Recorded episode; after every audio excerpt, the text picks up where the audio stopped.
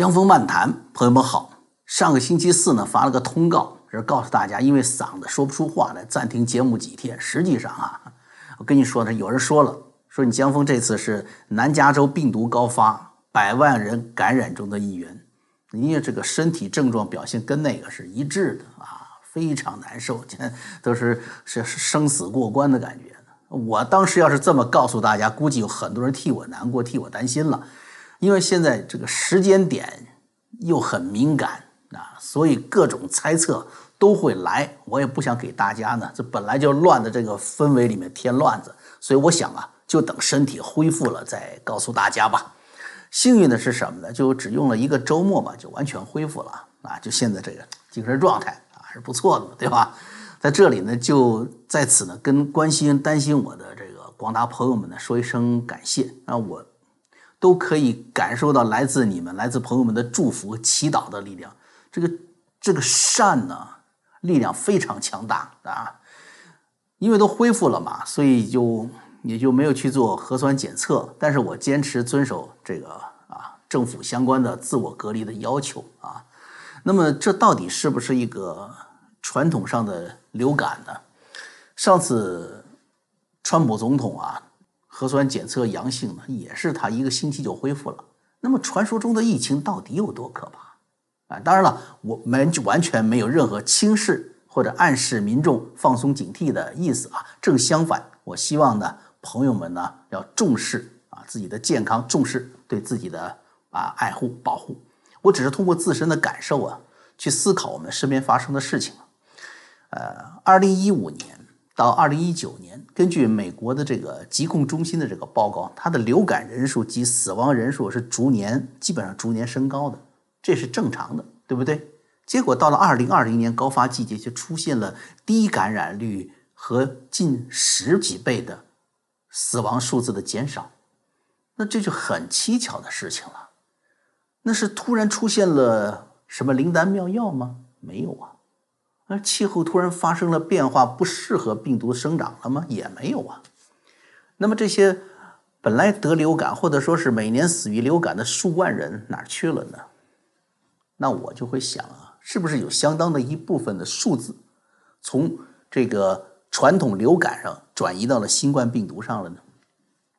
这只是在就是同一个疾病防疫部门他做的统一工作，只不过是把科目改一下就行了，对吧？我们就有充分的理由去质疑这样的改动，哎，因为不停的就有新闻出来嘛，啊，比如说有一位是这个核酸检测阳性的人士，那不幸出了车祸，哎，结果呢，统计呢没说说出车祸死的，统计呢进入了什么新冠病毒导致死亡，进了这个科目里去了。根据这样的新闻，我们是不是更有充分的理由去怀疑这样的改动呢？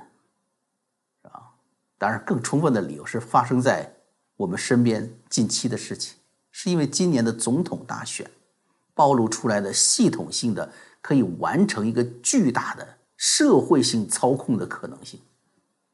但是问题来了，为什么有人要这么做？你说在中共那边啊，灭门之灾，看那个殡仪馆前面那个凄凉的长队等候，啊。真实的死亡数字永远都成谜了，它是严重的去压低疫情的死亡数字，压低死亡数字原因很简单，中共需要隐瞒疫情的惨烈，来减少党魁的罪责，来弱化疫情源头的责任，还要获得叫做后疫情战略的优势。什么优势？就是就让世界停产，让中国开工。然后牺牲人民健康与生命为代价，这种叫做后疫情战略。可是美国是不是也在模糊化数字呢？让减少死亡数字吧，是让政府显得有能耐，是不是？那你增加疫情严重程度，那达到什么目的呢？哎，首先你要说说江峰，你危言耸听，美国不会这样干，他干不了啊。美国的医疗防疫系统啊，各县那个数字啊，都是公开可查证的。那你看一看这大选，这边上都站着监票员呢，啊，都有着全程录影，是不是也一样发生令人诧异的事情呢？那你再看看作为美国政府首席防疫专家的福斯，他自己曾经在二零零九年他就赞同用氯喹早期治疗这个冠状病毒是有效的。可是这次呢，却竭力反对。有一位协会认证医生啊，弗拉基米尔·兹连科，他是用氯喹将数百名的这个 COVID-19 的患者从这个痛苦和死亡中啊拯救回来了，却被禁止在推特上发布他的救命方案，被禁声了。哎，你就可以想象，这会是一个多么巨大的阴谋架构啊！说你看，你用氯喹，你花几十美元的疗程，你就解决问题了。你严重低估了这些阴谋设计者的规划了。他们的目标啊很远大的。你看哈，首先用媒体来渲染社会恐惧，来攻击川普的管制方略。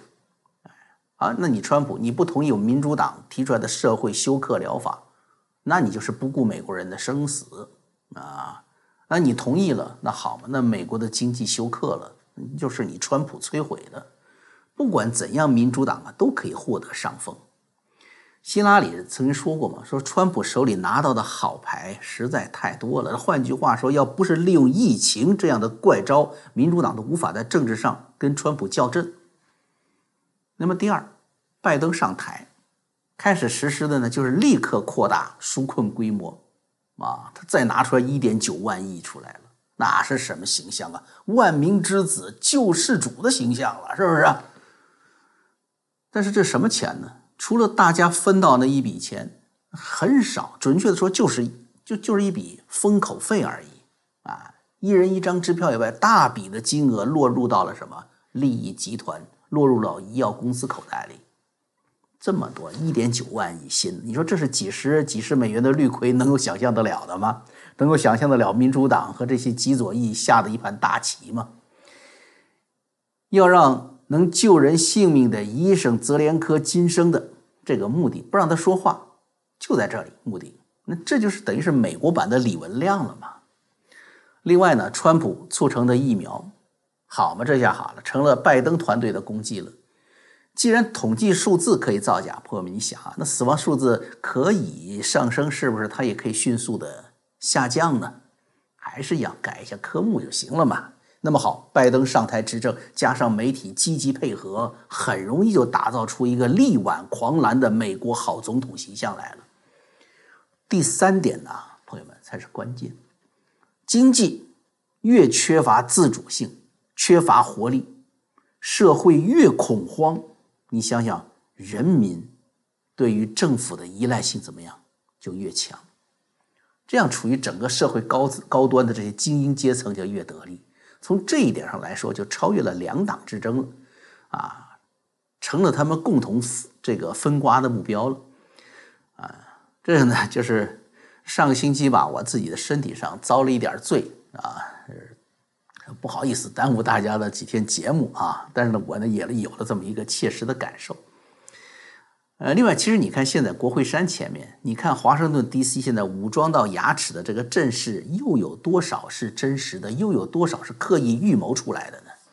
越来越多的事实已经展现出来了。一月六号所谓的国会山事件就是一个预谋，被抓捕的黑命贵和安提法组织成员是冒充啊，顶着川普支持的帽子进去干坏事的，还有与 C.N.N. 记者现场怎么商量的视频都暴露出来了，啊，现在也说了嘛。关于这些进入国会山的人员要去暗杀国议会代表、暗杀议员的这个指证是不充分的，但是媒体都不说，啊，完全是造出来的。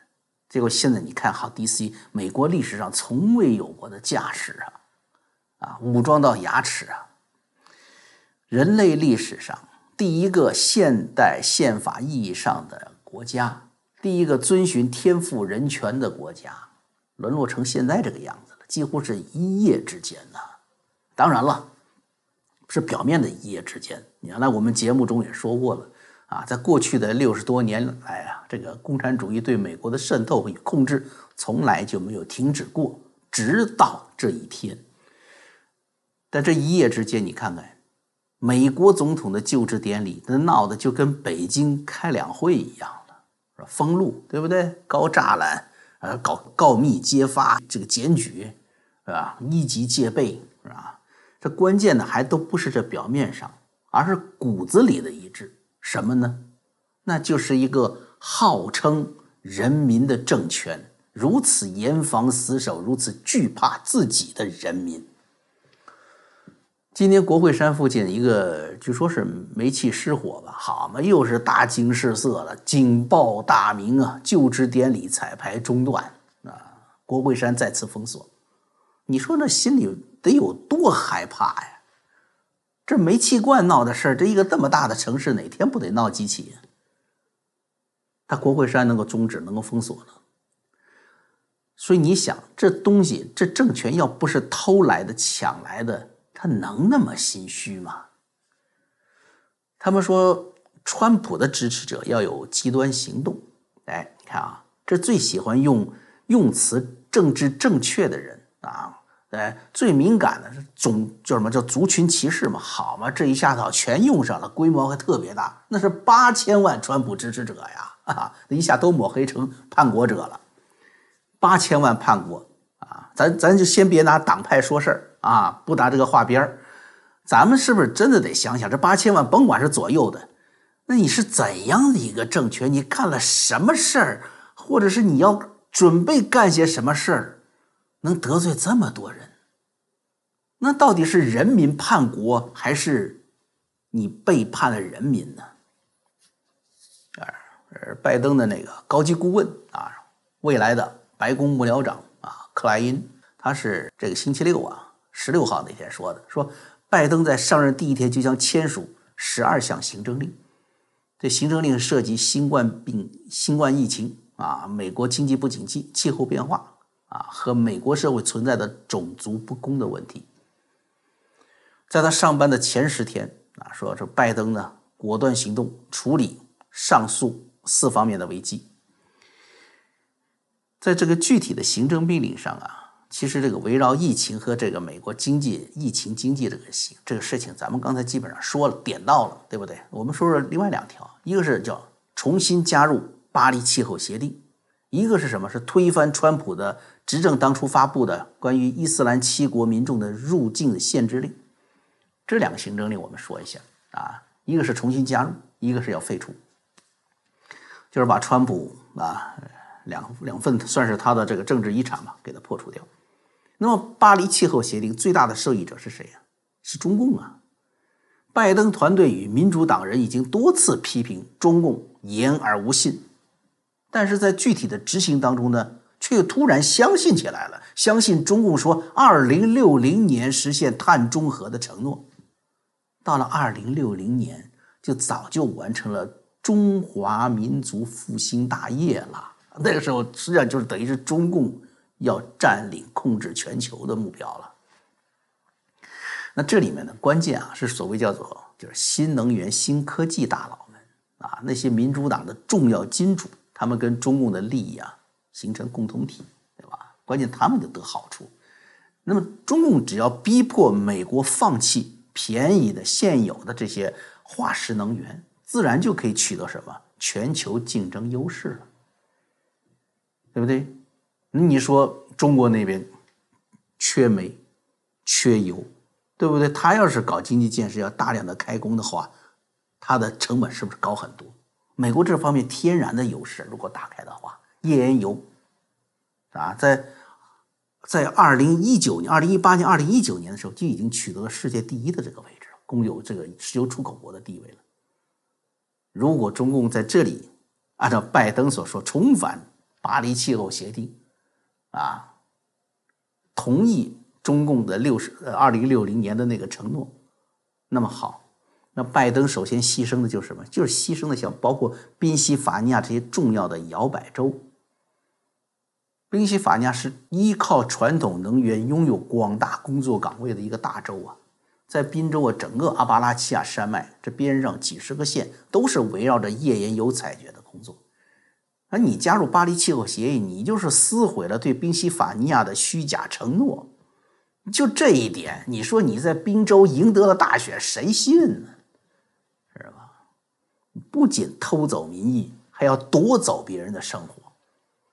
你为什么要在就职典礼上重兵把守啊？就这一条，朋友们是不是就可以看得清清楚楚了？为什么怕？宾夕法尼亚的百姓，我跟你说，一月二十号以后绝对不会停止抗争的。那么咱们想，有利中共戕害美国民众，图个啥呀？民主党极左翼的政治支持，哎，他们要律政，他们要更大的政府权力，所以拜登呢正在满足这一部分的政治力量。那么第二个原因呢？啊，第二条呢，就是这个刚才说的行政命令。第二条呢，是关于中东地区民众入境的禁制令。这是川普总统执政之后推出的最重要的、最争议最大的行政令之一。他当然知道，啊，这是招致麻烦和招致攻击的。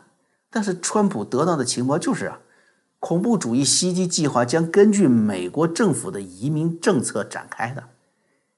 你你打开国门让这些移民进去，那他就可以在这移民中安排他的恐怖主义分子。啊，如果没有禁令，我们看看欧洲的情况就清楚了。咱们已经没有办法统计那些什么这个已经败露的或者已经遭到制止的这些恐怖袭击了。咱们就看看报纸上报出来的，就在巴黎，在法国的尼斯，在伦敦，在柏林，在这个欧洲的心脏布鲁塞尔。发生了多少的恐怖袭击啊？死了多少人呢？在美国才有多少啊？川普究竟帮助美国人民挡住了多少袭击呀？咱们念了他的好吗？但是拜登作为当选总统，咱们想他获得的情报跟川普是一样的，他当然也清楚这个几个恐怖主义活动最猖獗的这几个国家。对他们的入境限制目的是什么？是保卫美国的国家安全，不让恐怖主义分子呢有这么多的漏洞钻进来。但是拜登可以轻松的用“政治正确”这四个字抹去这些安全。当然了，这些迅速更改的行政令之后啊，也将迅速的改变美国人的生活状态。同样。跟这个取消禁制令同样让人难以接受的，就是众议院议员啊，加州民主党人埃里克·斯瓦维尔。咱们都知道，前阵他被指控与中共女间谍芳芳私通之后，在共和党人的穷追猛打之下，是暂时离开重要的工作岗位——国会情报委员会。但是前天呢，佩洛西突然又将他迅速的召回了。为什么呀？情报委员会。这个重要职务啊，这是中共最需要的。国会情报委员会，他在这个斯瓦维尔手里，他在管理这个分会，就是管理 CIA、管理中情局、管理这么重要的国家情报机构。可以说，美国情报界的一举一动，特别是 CIA 代表的美国政府对外国海外政权的监控。啊，掌控这样的一举一动，你只要是在根据国内法，你要把你的工作汇报给国会，你就等于汇报给中南海了。斯瓦维尔的这个事儿啊，FBI 指证，媒体有大量的曝光，等待他的本来应该是什么法庭审判，怎么会有重回工作岗位了呢？什么原因呢？因为他是国会小圈子最重要的沟通桥梁，他与众议院议长这个佩洛西啊，当选副总统贺锦丽，参议院的这个情报委员会范士丹，众议院的情报委员会主席席夫，都是来自加州的，他与这个加州出身的各民主党高官的是关系深厚，大家都知道斯瓦维尔背后中共间谍的背景了。而这样的联系竟然依然在保持着，就在这么一个情况下，佩洛西还要胆大如此，为什么？是因为他的确太需要这样的与中共的直接高级情报互动了。他找别人去做，他也不放心；找人去做的那个人，他也不像斯瓦维尔能直接接触 CIA 的高级情报。是。佩洛西自己，咱们知道，他在一九八九年在北京表达自己对八九民运的支持之后，就不再允许进入中国了。啊，他是不是需要有个人直接跟北京联系呢？情报委员会主席席夫啊，因为盯着川普的通俄门、弹劾门，他也成了共和党盯得最紧的人。所以怎么办？所以一个就叫二零一三年才进入国会，又能够迅速的进入情报委员会的年轻议员，又可以跟席夫同样掌握着重要的情报资源的斯瓦维尔，就成了最佳选择。也正因为如此，因为它的重要和它有可能存在的破坏性，所以被川普团队安排。就给他打掉，通过媒体啊啊透露啊实施打击，准备废其武功的。现在你看，佩洛西抓住什么？抓住了国会山事件，抓住了拜登正式被认证当选总统这个机会，重新找回斯瓦维尔，一定会是吧？一定什么？那叫终止对斯瓦维尔的调查审判之路了，要换来这个年轻的斯瓦维尔啊，这个加州。民主党核心成员团体的议员以后为他们终身忠实服务，是吧？这一切的原因呢，一切都可以用一句话来说清楚。啊，说说就是给他给化解掉，什么啊？这都是川普团队、川普支持者那些叛国者对我们的一位议员的污蔑啊就可以了。但是美国的国家安全呢？中情局啊，这个斯瓦维尔主管这个情报机构的动作，将丝毫不差的啊出现在中南海啊那些中共高级官员的案头。你也许就要问了，说为什么那边你看开放七国移民，打开恐怖袭击美国的大门，然后这边召回中共间谍背景的斯瓦维尔，让他去畅快的出卖情报？这一任美国政府究竟要干什么呀？是不是傻缺心眼儿啊？不傻。首先，这两项勾兑啊，都可以直接带来政治小团体的资源优化，可以获得极左政治力量的支持，可以获得国外强大政治集团的支持。有了这个资源，掌握这个资源，共和党人没办法跟他竞争。欧洲盟友也没有这个优势啊！你要跟伊朗打交道，你要跟叙利亚打交道，德国、法国，你找我，我熟，是不是？你要跟共和共产党哪个地方对不对付了？哎，他可以给你牵线搭桥。这一点什么，就跟希拉里当年在利比亚与穆斯林兄弟会勾结，袭击美国驻利比亚的大使馆，啊，杀害。美国驻利比亚大使同出一辙啊！后来不还他作证吗？说穆斯林兄弟会不是恐怖组织，是一个精神组织啊！另外，美国的这个国家安全，对于这些人来说，他不是以民众的经济与美国人民的生命安全为衡量标准的，而是以自己的权势对于美国的国家安全有多少掌控为标准的。那更何况对美国安全造成的混乱局面越大，恐怖袭击发生了，啊，能够可以直接联系造成这些混乱的恐怖主义组织甚至国家，你包括中共，你他的联系越深层，他自己对美国的掌控程度当然就越牢靠嘛。说白了，啥时候让你打，啥时候让你袭击，啥时候不让你袭击，他都知道了，可以一起策划的。对于追逐政治权力者来说呀，为了这个牺牲一些美国人，扔掉一些早在这个玩弄幼童的时候就扔掉的道德，真的就不算什么了。啊，我看呢，咱们今天的时间啊就不短了啊。本来呢，我还想这今天还计划说说这个中美洲这个难民问题啊，大篷车队又逼近了这个美墨边境了。就是为什么这些难民总会来自特定的这个像洪都拉斯呢、危地马拉这样的国家？那么他们这样子轰轰烈烈的在这个时间点上，正好在一月二十号就来到美墨边境上，这样的到来后面有怎样的深层安排？我们呢，明天吧也是个重要的日子啊，我们呢有重要的事情，咱们说重要的事儿；没有呢，咱们就把中美洲难民的这个事儿展开来跟大家分析。聊一聊，啊，我们明天呢接着说，江峰漫谈，我们下回再见。